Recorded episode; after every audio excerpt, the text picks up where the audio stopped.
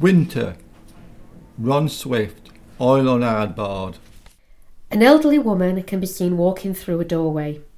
She's wearing a dark red jacket and skirt featuring a delicate white ornate pattern and has a small pale handbag over her arm.